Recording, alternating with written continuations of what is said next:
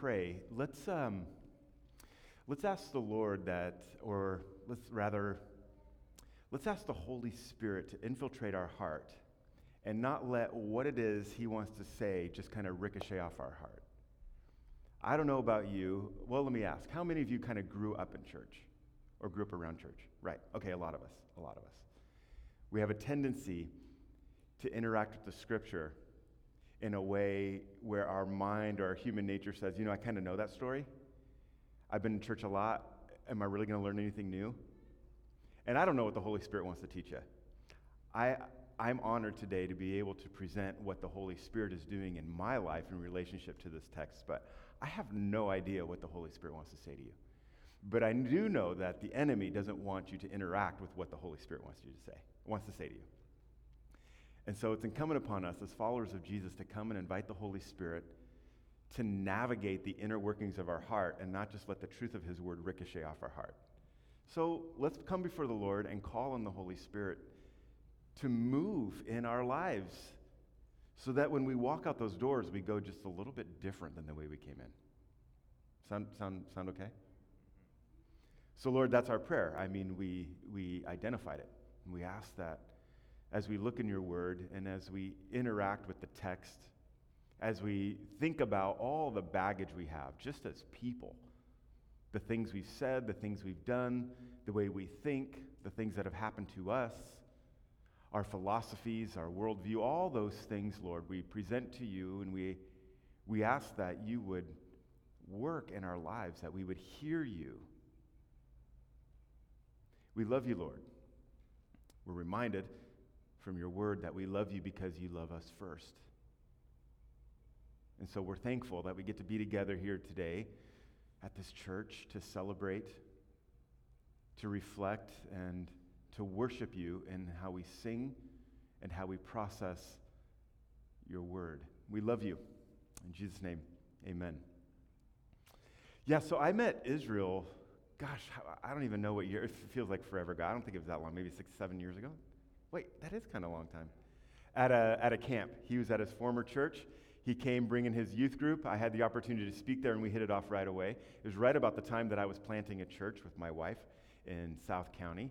And, uh, and then we hit it off, and you guys started thinking and dreaming about planting a church. And then ours utterly failed and died.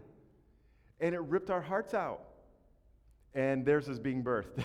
and so we uh, are, are glad just to see how God uh, is working with you guys and to be here. I think I got to be here a year ago, right?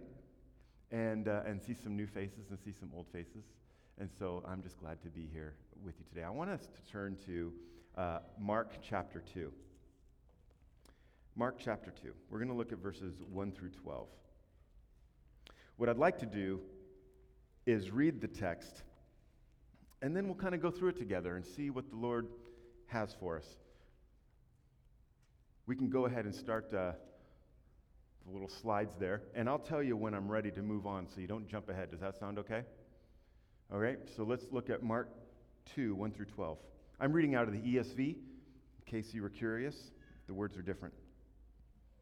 And when he, talking about Jesus, returned to Capernaum after some days, it was reported that he was at home.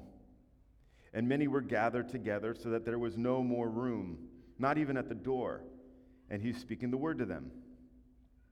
And they came, bringing to him a paralytic carried by four men. And when they could not get near him because of the crowd, they removed the roof above him. And when they had made an opening, they let down they let him down on the bed. The man who you know, I read that sentence so bad. Let me read that again.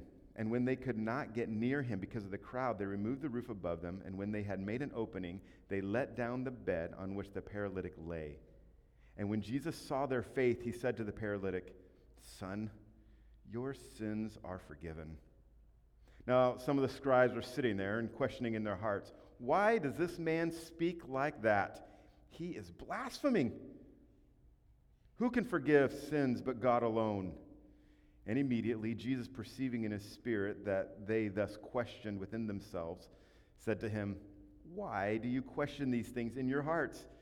Which is easier to say to the paralytic, Your sins are forgiven, or to say, Rise, take up your bed, and walk?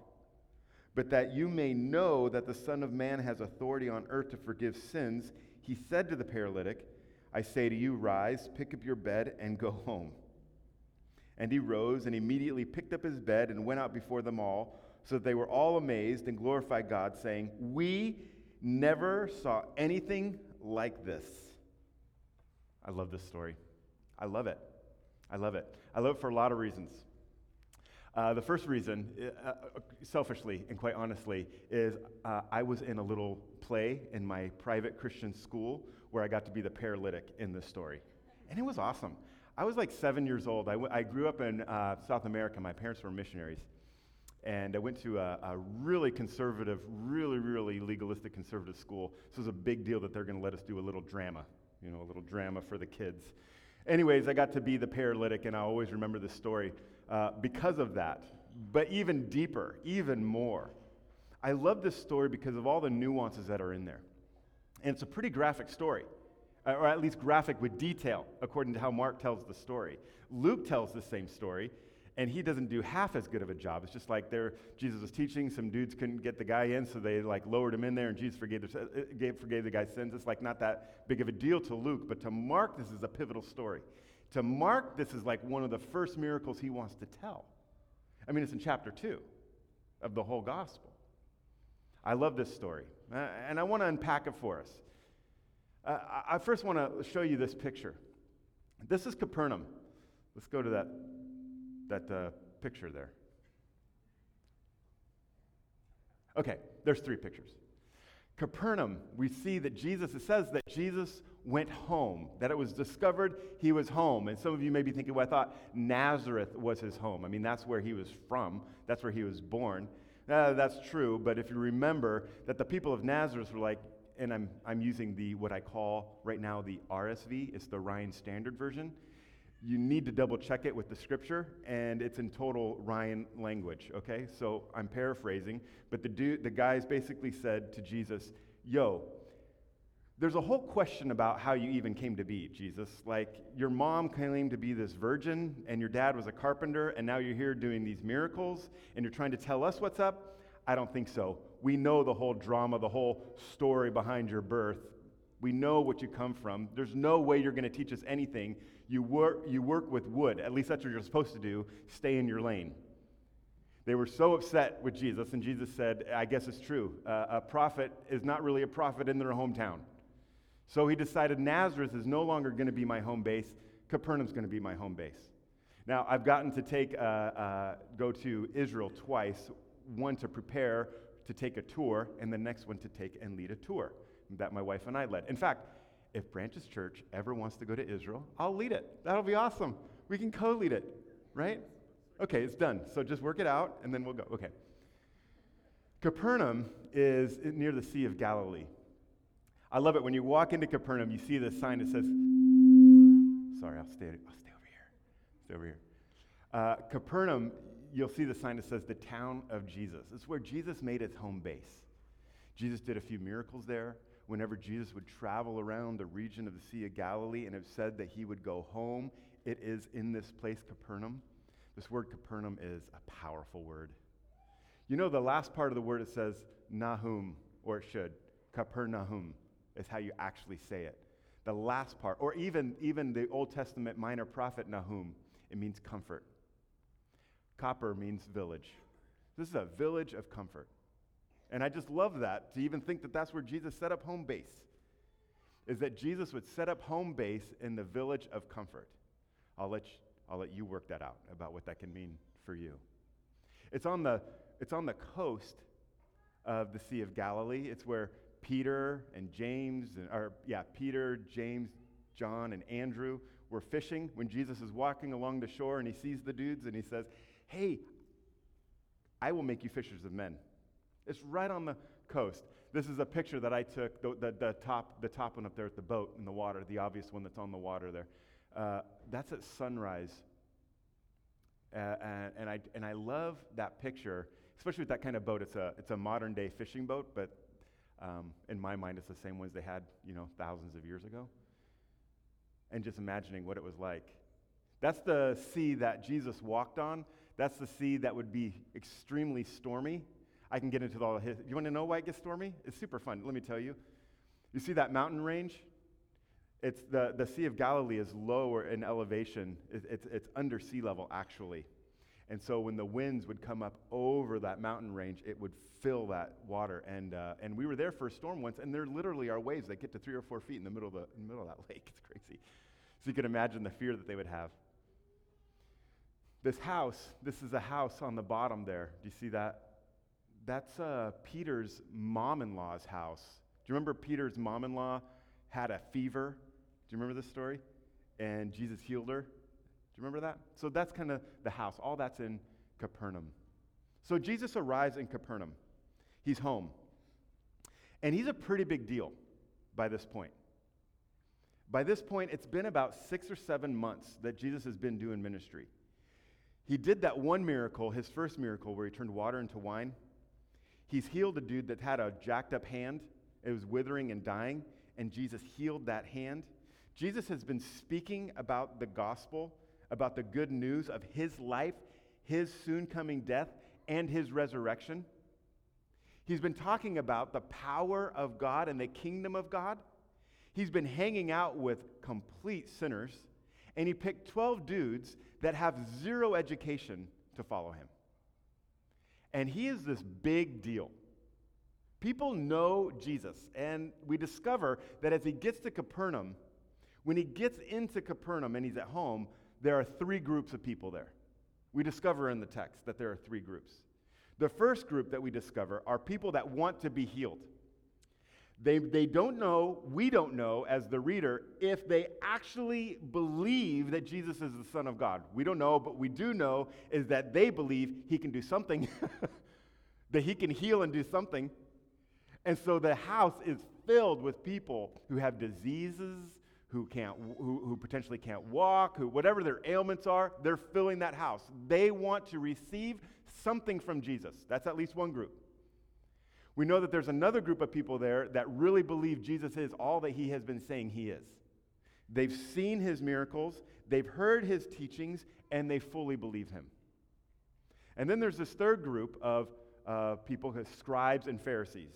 These are the people that want to come and hear Jesus, but they really don't believe him, they don't trust him, they don't like him, and they want to hear what he has to say so they can trap him and hurt him. The skeptics. Three groupings are making up this house and they're filling the place. And Jesus is there and he's teaching, and he's teaching the kingdom of God. Luke tells us specifically that he's teaching the kingdom of God. The good news that God has come in the form of Jesus to change their life. That Jesus is God's Son who's come to take away the sin of the world. And this is all happening in the village of comfort. I want to show you this next picture. It's, it's coming. I love this picture. This is right outside Peter's mom in law's house, right outside the tabernacle. This is on a stone that's probably the size of this we will serve the Lord um, frame it's discovered to have been made during uh, the time of Jesus, but uh, that same century, the first century, and we assume that it's after Jesus resurrected. I love this picture. It's filled with meaning, and I want us to look at it for a second. Uh, what do you see? What do you see in this picture? Anybody can tell me. Pillars. Okay, so we all see the pillars, right? What else do we see? We see a door. What do we think the pillars and door are? What would that look like if you had to imagine? A tabernacle? If you were in, it, what's fascinating is if you go, if you ever go to Capernaum, you'll see the tabernacle, the old tabernacle. It has those pillars and it has that door. So if you're there and you see this and you look over to the right, you're going to see the same building. But what else do you see that makes this picture just amazing? Say what? Wheels. Do you see the wheels? Do you see the wheels? Wheels on the bottom of a church building. Wheels on the bottom of the Christian gathering space. What does that tell you? the church on wheels. What does that communicate to you? In fact, do you know what the word church actually means? Do you know? It has two meanings. It means assembly, gathering place, and it also means called out. Assemble to be called out. The church is a place where people assemble to go out. And in the first century, right next to where this miracle happens that we're going to unpack, is a building that shows that even the earliest Christians understood that the church is not a place where you just meet and go home. The church is a place that gathers to go be called out, so that when we say, don't, don't do church, go be the church, we're in line with what the early Christians thought. Don't you love that picture? I love this picture because it's right next to the house that got the roof ripped off of it. So Jesus comes. There are three people there, or three groups of people there, and people want to get his attention. Now we can go to the next slide. There, th- there are four guys. And these four guys are moved with passion and conviction that Jesus will do something. They don't know what it is, but they know he's going to do something. They have such compassion for their friend who cannot walk since birth that they will do whatever they can to get their friend in front of Jesus. There will be no barrier that will stop them from getting their friend in front of Christ. These guys have so much conviction that if they can just get their friend in front of Jesus, Jesus will do something. And this is what I want to be as a believer. I want to have that same passion and that same conviction that I don't bring Jesus to the environment. That I don't go into my city, that I don't go into my neighborhood with the attitude that I'm taking Jesus because I'm the Christian. But that I go into an environment to say, I want to do whatever I can to get my friend in front of Jesus because I believe God's already at work there. Here's the reality the place you live right now, what's the street name? Put it in your head. You might have thought that was a real estate decision to the Lord, it's a discipleship issue. I live on Airport Way. It's where God is already at work. It's where God placed me so that I can, ha- I can work to help people meet Jesus. These guys are absolutely convinced. I don't know what Jesus is going to do, but if I can just get my friend in front of Jesus, if I could just do that, Jesus will do something. So they ripped the roof off the place. And could you imagine what that would be like? Could you imagine? Could you imagine hosting a party with like a super popular person? And they come to the house and they're sitting in the place of honor, and all your friends are there and their friends, and there's no more space. And you're thinking, this place is a mess. I hope they don't ding the walls. I hope they don't scratch the furniture. These people are here. I feel so honored. This guy is here who I love, who I think is a really powerful person, and I can't wait for him to, to share. And all these people are going to hear it. And all of a sudden, you start hearing footsteps on the roof. And all of a sudden, you start hearing, or you look up, and, and the plaster from your ceiling starts to fall in. And then all of a sudden, a hole is made, and four faces look down at you. I know my personality. I'd be like, yeah, I'm suing you. You're going to fix that. And who's cleaning up this mess? Probably my son. I'd make my son do it. They open up the roof and they lower this guy in front of Jesus. Why? Why did they rip the roof off the place? They ripped the roof off the place because they know three truths. Three truths about Jesus. I want to be a roof ripper. That's going to be hard to say today. Roof ripper. Roof ripper, roof ripper. I can't. I want to rip the roof off the place.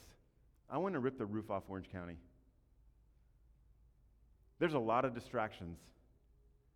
There's a lot of things that are keeping people from being in front of Jesus. I want to rip the roof off the place so that my friends, my neighbors, my community can interact with Jesus and, and decide for themselves. And so there are three truths that roof rippers know about Jesus. Let's look at the first one. The first one here is in uh, verse 5. And this is crazy. Well, let's start at 4. When they could not get near him because of the crowd, they removed the roof above him.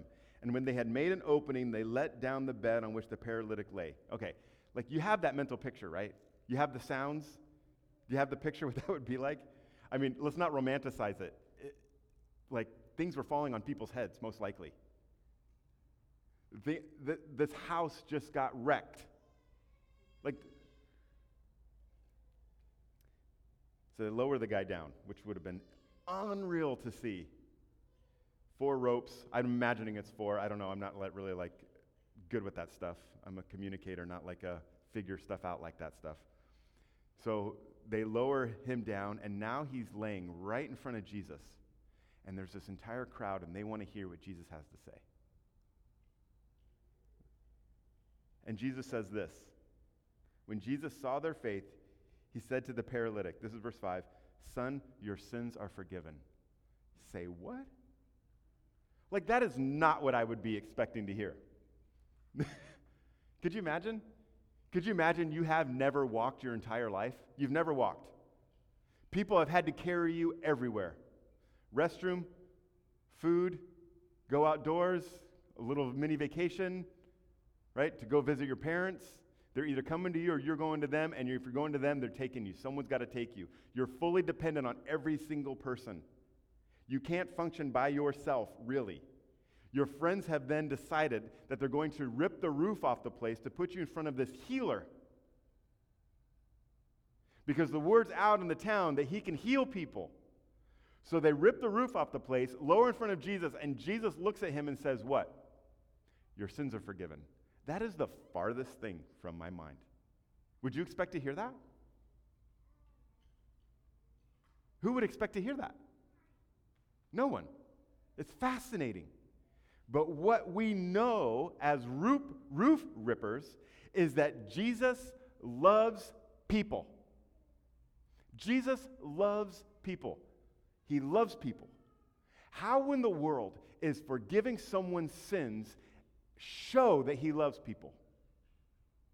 It shows us that he loves people because Jesus sees past your practical needs and sees your spiritual need. The dude needed forgiveness more than he needed healing, didn't he? I mean, the sad reality of life is the guy could get healed, never have been forgiven, and live eternity separated from God. Every time Jesus does a miracle is to prove that he loves people. Every time. Every time he does a miracle is to prove that he has the power.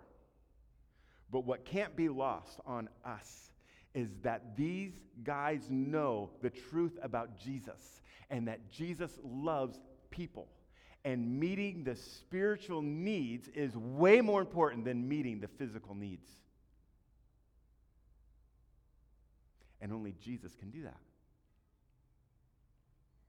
Jesus loves people. He loves you. He loves you just the way you are. I know Billy Joel sang it, Don't Go Changing to Try to Please Me. You know that song? Love you just the way you are.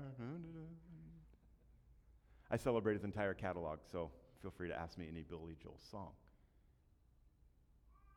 Jesus loves you just the way you are. He knows what you're going through. He sees your brokenness. He knows your dreams. He knows your hopes. And we get so caught up in our immediate physical needs, don't we? If Jesus, if you would only solve my financial problems. Jesus, if you would only fix my job situation. Jesus, if you would only, you fill in the blank with all these things that at the end of the day matter not in comparison to where your heart is with the Lord. And a roof ripper knows that Jesus loves people And if you would just rip the roof off the place and do whatever you could to get your friend in front of Jesus, your friend would have an opportunity to discover that God loves them too. The sad reality is that most people don't think they're a kid worth having.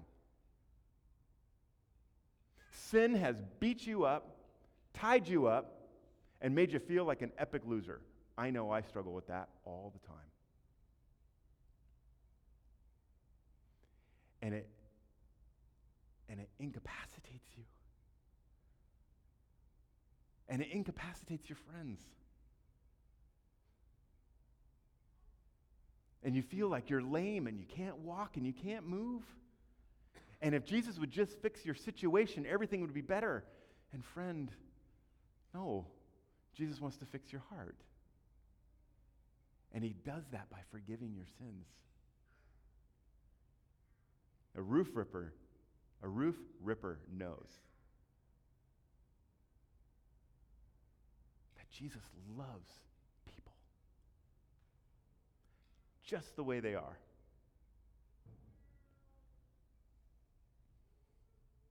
Well, there's some people there that are not going to have that. I mean, whenever there's good news, it's good news because there's really, really bad news first. And the bad news that these people are living under is that they've got a lot of behavior modification they've got to do. They got to give a lot of money to the temple. They got to follow over. Now, if you're like a strict Jew, you've got to follow over 410 rules. Like, I can maybe follow three. And if you don't follow those rules, then you can be rendered unclean. You can be rendered like you have to be kicked out of the community for a while. You got a bunch of stuff you got to do. There's a bunch of things you got to kill right? Like an ox or a dove or goat. You got to buy that thing. You got to have that thing killed. You got to be cleaned with blood. It's like all this stuff you got to do. That's really bad news. But Jesus is there to bring the good news. And the good news is that he forgives sins, and the guys who like pr- promote bad news are upset about it. Let's look at this.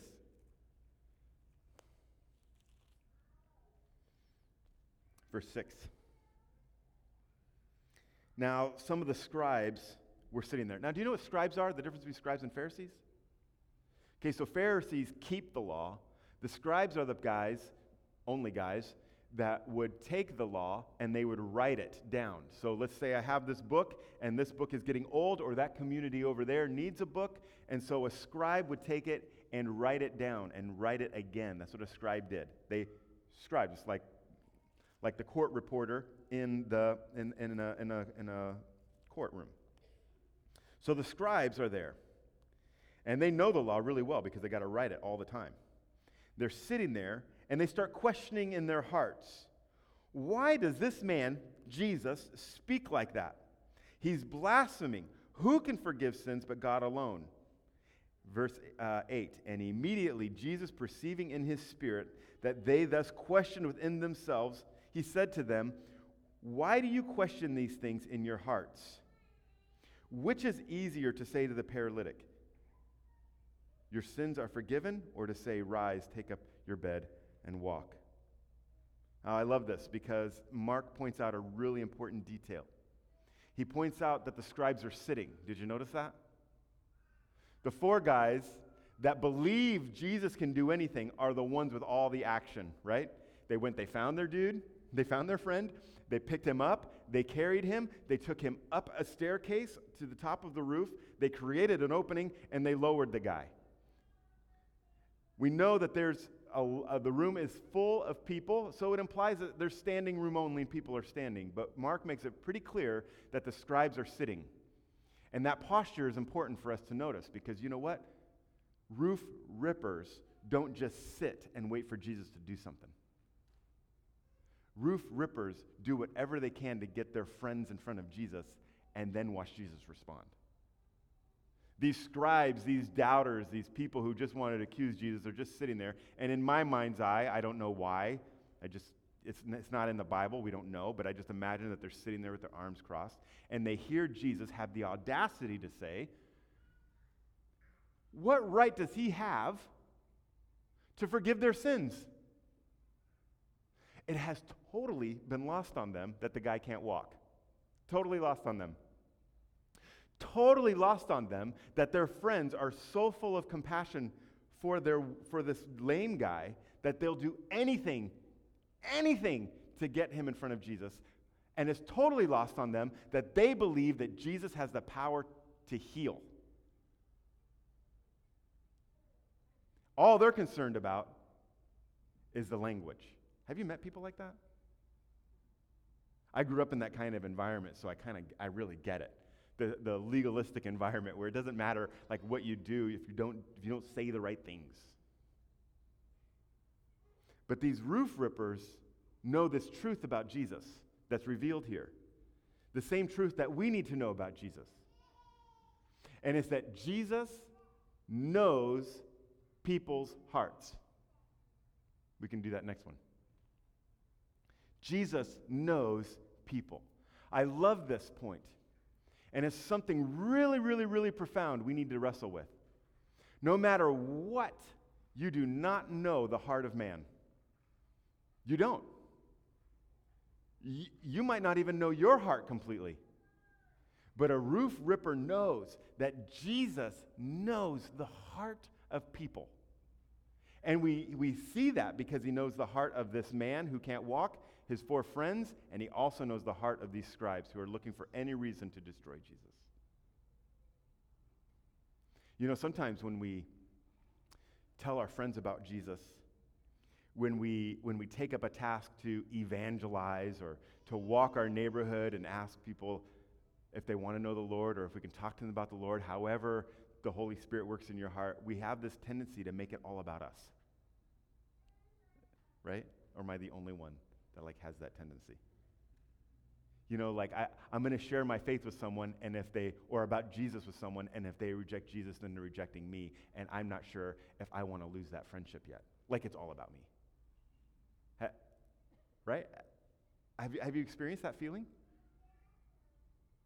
The reality is, all I can do is get people in front of Jesus. That's all I can do. I can't change their hearts. I can't change their minds.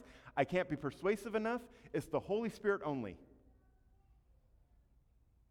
In fact, one of my most favorite stories about this is when Paul is walking through uh, uh, uh, Philippi. And there's this lady named Lydia. And Lydia just makes a bunch of purple things. That's what we know about her purple everything, basically. And she doesn't know about Jesus, but she, she believes that there's a God. And as Paul is speaking, the word says in the Bible that as Paul is speaking, the Lord opened her heart. The mental picture in that phrase, that's in Acts chapter 17.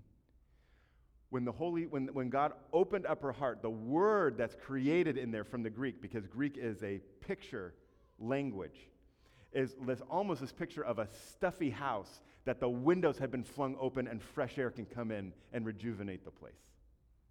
And I love that picture.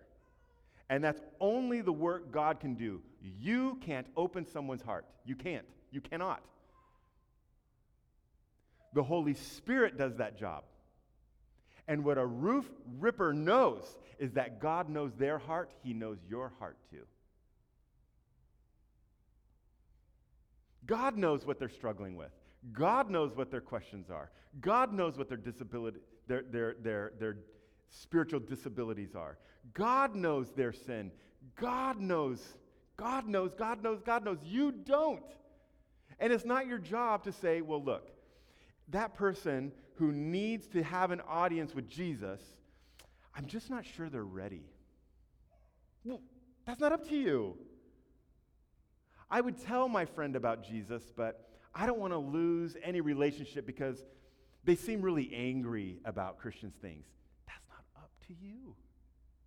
Your job is to grab a corner of that frickin' stretcher, climb up to the top of the roof, and make an opening so that your friend can be in front of Jesus and then let Jesus and your friend decide. And a roof ripper knows that God knows their heart. And he knows yours too. There's a verse in 1 John hanging out and around chapter 4 or 3. It's just coming to me now, so I don't have the address. But the verse is this and you can find it with any kind of Google search, that God is greater than your heart. And when your heart condemns you, He's greater than that. Don't you love that? How many times has your own heart condemned you? I would just, I want to do this, I want to follow Jesus, but, and then your heart's just condemned. Yeah, but I remember what you did last week, or I remember what you said, or you're not really a good Christian. You don't even know where the Bible verse says you're just talking about, right? Whatever the thing says. It starts to condemn you and smash you down, and Scripture tells us God is bigger than your heart. A roof ripper knows that God loves people, and a roof ripper knows that God knows their heart. I had an opportunity to go to South Sudan. I, I, uh, I have uh, work kind of when I have the time. I get to go to Africa quite a bit. In fact, the last 18 months, I've gone over like nine times working with refugees from Sudan and South Sudan. There's a guy named Thomas there that is about six six, and I've got a major man crush on him. He loves the Lord like I've never seen anyone love the Lord. This guy's amazing. Well, we were in South Sudan and our bus broke down on the way to where we were going. And we're in the middle of nowhere. The middle of nowhere. Like you could like you could barely find it on a map right now.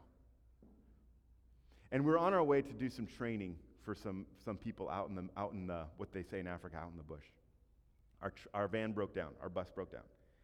And we're all waiting to be picked up, and it starts getting dark, and we begin to discover that uh, two, two issues with it getting dark. One is there's been known rebel activity there, and me and my friend are the only foreigners there, so we're kind of concerned about rebel activity. And also, when it gets dark, then the lions come out, and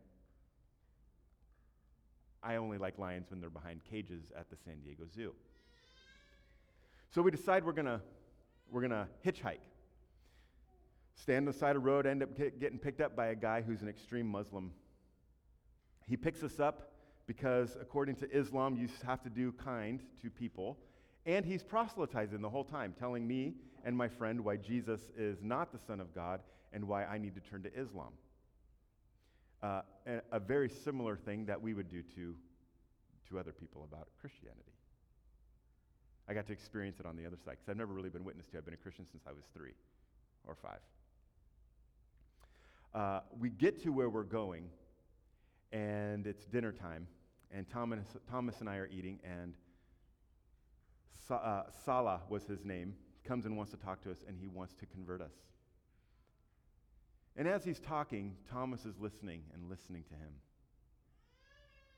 And then Thomas says, Hey, I, want to ask you a question. And he pulls and he pulls him up here. Let me let me he does this, he does this to Saleh, pulls him up, and he says this. You are a good person. And I know God loves you. Jesus Christ loves you. Just come to know him.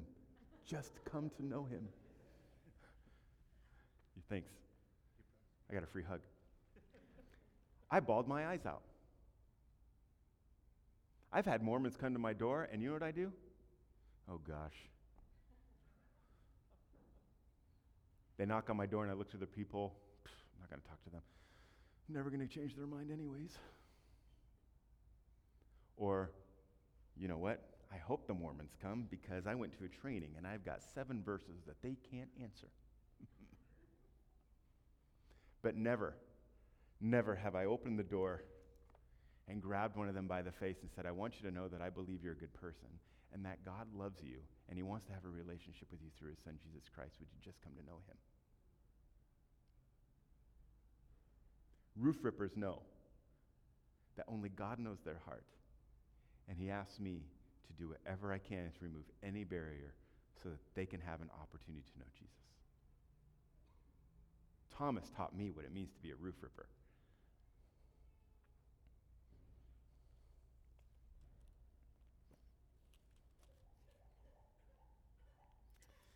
Verse 9.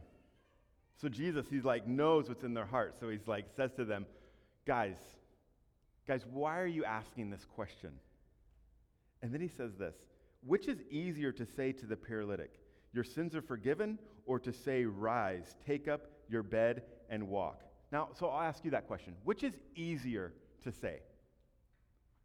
Your sins are forgiven or rise and walk? Which one's easier? Who says rise and walk is the easiest to say? Who says your sins are forgiven is the easiest to say? I think your sins are forgiven are the easiest thing to say in the world because you don't have to prove it. right? I mean, Jesus could say, well, so which one's easier? I said your sins are forgiven. You guys are all bent out of shape that I said that, but you can't prove that I can or cannot do that. Right? Because it's internal, it's spiritual.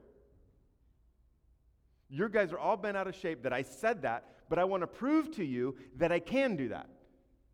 And I'm going to prove to you that I have the power to forgive sins by saying, hey, dude, get up, take your bed, and go home. Because if I say that and he tries it, it better happen. Because if it doesn't happen, I'm going to look really dumb, right? I mean, could you imagine saying to someone, hey, hey, you, uh, you should get up. You, I, I know you can't walk. Get up and take your bed and go home. And you try for like 30 minutes and you can't make your legs strong. It's like, this guy, Jesus, he, he's full of it. He has got nothing, he can't do anything. The guy, he just said, get up and walk. The guy can't do it. Do you understand? And so Jesus is making a powerful point. And what roof rippers know is the third point that Jesus heals people. Jesus heals people. And the fact that he has the ability to heal people physically shows us that he has the power to forgive you your sins, which is the real healing, anyways. Your friends need healing. You may need healing. Maybe physical, probably emotional, most certainly spiritual. And a roof ripper knows that if you can get your friend in front of Jesus, and Jesus can interact with your friend, that Jesus has the power to heal them. And it's their faith that does it. It's their faith that Jesus can do it that allows Jesus to perform this healing in their life. But we've got to get out of the way. We're not responsible to heal someone. We're not responsible to convince them. We're not responsible to do any of that. Friends, we're responsible for one thing to be two things to be moved by compassion for our friend, for our neighbors, for our community, for our family, to be moved with absolute compassion for them and the belief that if they interact with Jesus, Jesus can do something. He's the one that loves them, He's the one that knows their heart, and He's the one that can bring true healing. True, profound healing.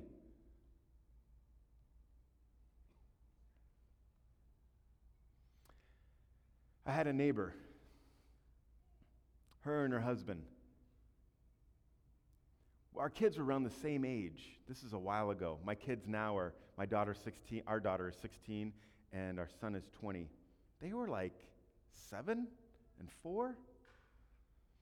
And they just go down the street, a couple houses, and then hang out at the street down there. And all of a sudden, Tyler comes back. And any of you parents who have a seven year old that comes back with those huge tears that are just like building here until you talk to them and then they just flow down their face, want to hurt whoever made that happen. and my son came home and starts crying and says, I'm not allowed to play with Jonathan anymore. And like a good parent, I say, Why? What'd you do? And he said, The mom said I talk about Jesus too much. I'm like, Well, good in my mind, right? I'm like, Good. And then he says the most profound thing that um, we lose when we get older. he said, But it's all I know, Dad. It's all I know. Gosh, I want that, don't you? Gosh, you just talk about Jesus all the time. I know, it's all I know. So I did the really mature thing. I called and said, Hey, so what's the story? I'm not going to go talk to her. No way. I got I to use the phone. So I call down five houses. Hey, what's the story?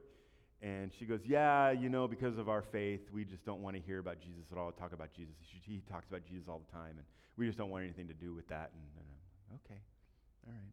Now I'm a pastor at the time, but that doesn't, uh, you know, so I'm embarrassed to say that um, I spent the next year and a half not waving at them when I drove by.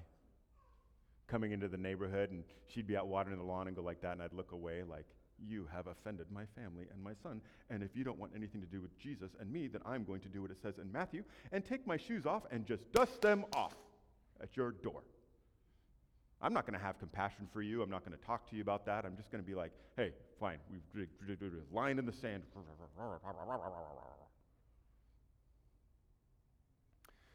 So we're at church one day, and my phone starts ringing. Don't answer it. It's ringing again. I don't answer it. It's like not stopping. And so I finally, I finally go outside and answer the phone, and a neighbor had called. And this mom was out on the corner walking a dog when a drunk driver hit her and killed her immediately. And her whole family is there now at the scene. I had two thoughts immediately one of absolute conviction. That was so full of myself that I never even engaged with a conversation about what does it even mean to talk about Jesus. I just wrote her off. And two, Mindy and I said, we got to get there as fast as we can. So we got there, and the place was crazy police tape, police, ambulances. She was in charge of the PTA of the local school, and everybody knew her, and it was a madhouse of people. And her husband, Jonathan, senior, saw me and Mindy, and he called me over. And I went below the tape, police tape, and I sat next to him as he bawled his eyes out. He just lost his wife. There's a pretty big crowd, and the police officer comes over and he whispers in my ear and says, Look, this is still a crime scene, and you're going to have to tell the family they have to say goodbye and leave. So I said those words. Jonathan had driven his car because he was looking for her and she hadn't come home from walking the dog. And he was looking for her, and everybody else had walked to the scene. So Mindy walked everybody back, and I'm going to drive him home. We get in the car, and he grabs the dashboard and he screams, Please tell me there's a heaven and that she's there. And I thought, holy smokes, I didn't learn this in seminary. Like, how do you do this? How do I, how do I tell a guy um, like, well, you got to believe in Jesus Christ as your personal Lord and Savior, and if you don't do that, then no. Th- this is not the time to have like a a seminary type talk, which I'm super like proficient in. But this relationship messiness, I'm not really good at right now. Oh Lord, what do I say? What do I say? I want to rip the roof off this place, and he's in so much pain. I said, there is a heaven. And when you're ready to talk about that, we will. But right now, we're just going to cry.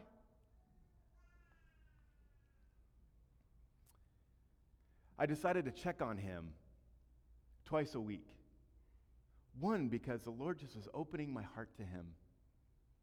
We had a shared experience for sure. And number two, he is one of those guys that doesn't know how to do anything without his woman. Right? I mean, he only knew how to do salmon in the toaster oven. That's all he knew how to make. And he'd call me and he'd say, Hey, my, my dryer's not working. And I go over and check his dryer and he just didn't clean out the lint. You know, he just didn't, he's just that kind of guy, okay? Months and months I'm spending with him. I'm trying to rip the roof. I know that God loves him. I know that God sees his heart. And I know that God wants to heal him. And he's got so many issues. There are so many things crowding the space in his heart that he can't get to Jesus. Not just his religious background, but now he's angry, right? I mean, you could think of all of the issues. Months and months and months and months go by. He calls me up one day and says, Hey, let's go surfing. okay, let's go surfing, John. So we go surfing, and after he goes, Hey, I want to I wanna get some food. You want to go get some tacos? I said, Sure. We go get tacos. We sit down. We've got our little number, and uh, and we're sitting down, and and uh, oh no no, we get our food, and and he start he starts to take a bite, and before he takes a bite, he says, uh, "So I want to know how to have like faith like you have," and he takes a bite, and now I'm stumped. I'm stumped. So I did the mature thing. I said, "Let me go get some salsa." So I go get some salsa, and I start saying, "Oh Lord, what do I say?" Like, what am I going to say? What do I do? I mean, there's so many things. Like, I, I, I, um, do I get into the doctrine part of this? Do I get into like the four spiritual laws? Do like what verse do I use? Oh gosh, I don't. And I'm like start working myself into a frenzy, right? Like I've got. He's asked me a question. I've got to prove to him. I've got to like make a strong argument to him. I've got to reason with him. I've got to like, I got, and all of a sudden, I seriously felt like I heard the Holy Spirit go, Ryan, I will tell you what to say. You know me. Just talk about me. So I come back with my salsa, and he's eating, and I said, Well, so what do you believe about Jesus? And then he starts choking on his taco. Okay, so we laugh, we get it over with, okay? And he said, Just tell me about Jesus. Just could you just tell me about Jesus? Because I don't know. My wife is Jewish. I'm Catholic. I don't know any verses. I just shared about Jesus and I just asked questions. And he says, Well, I just have one, one reason why I can't be a Christian today. Just one. I said, Okay. That's good because I would have a lot of reasons why I wouldn't want to be a Christian today. I mean, right? I mean, that's what I'm thinking if I were him. And he said, No, I just have one. Just one. Okay, John, what is it? He said, I have to come to the reality that if I accept Jesus, that I'm going to heaven and my wife won't be there. And I don't know if I want to believe that. Now, I'm a roof ripper. I want to be.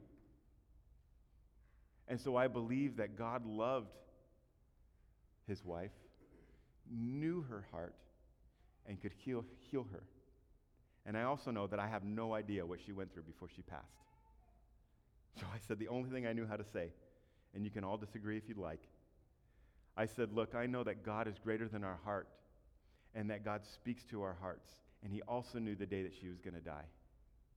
And if He tried to get her attention, and she admitted in the quietness of her heart, in even a moment, that Jesus is the Son of God, and that He died on the cross and rose again then she's saved.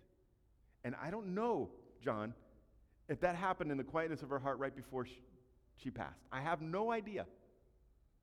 But I know that you now have that choice. And then I'm like ready to be left.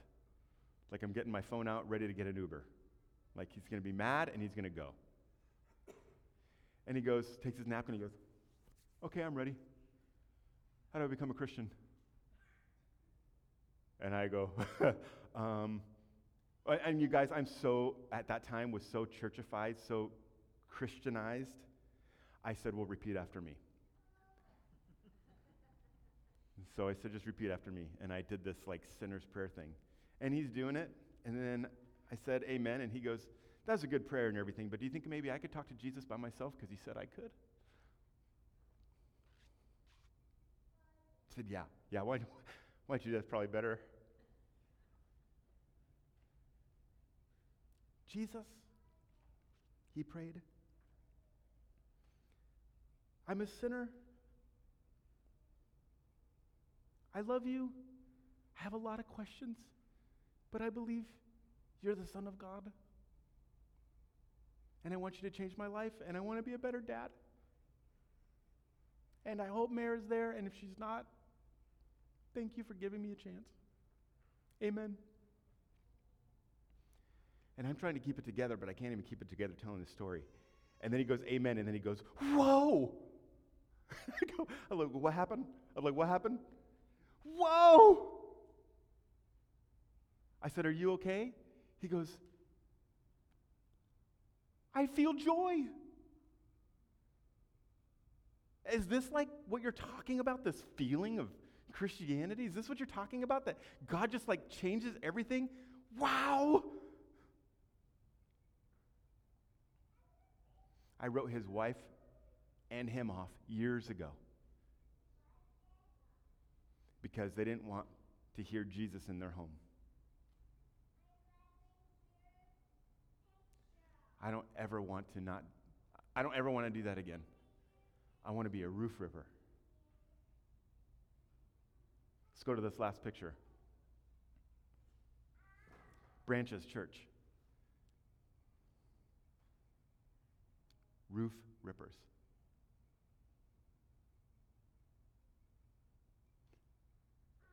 Being the church. Ripping the roof off the Fullerton area because you believe that Jesus loves people you've written off. And you know that Jesus knows the heart of every single person. And you know that Jesus will heal them. It's not about you. It's about raising your hand and saying, I'll do whatever I can to remove any barrier so that my community can meet Jesus. I want to be a roof ripper.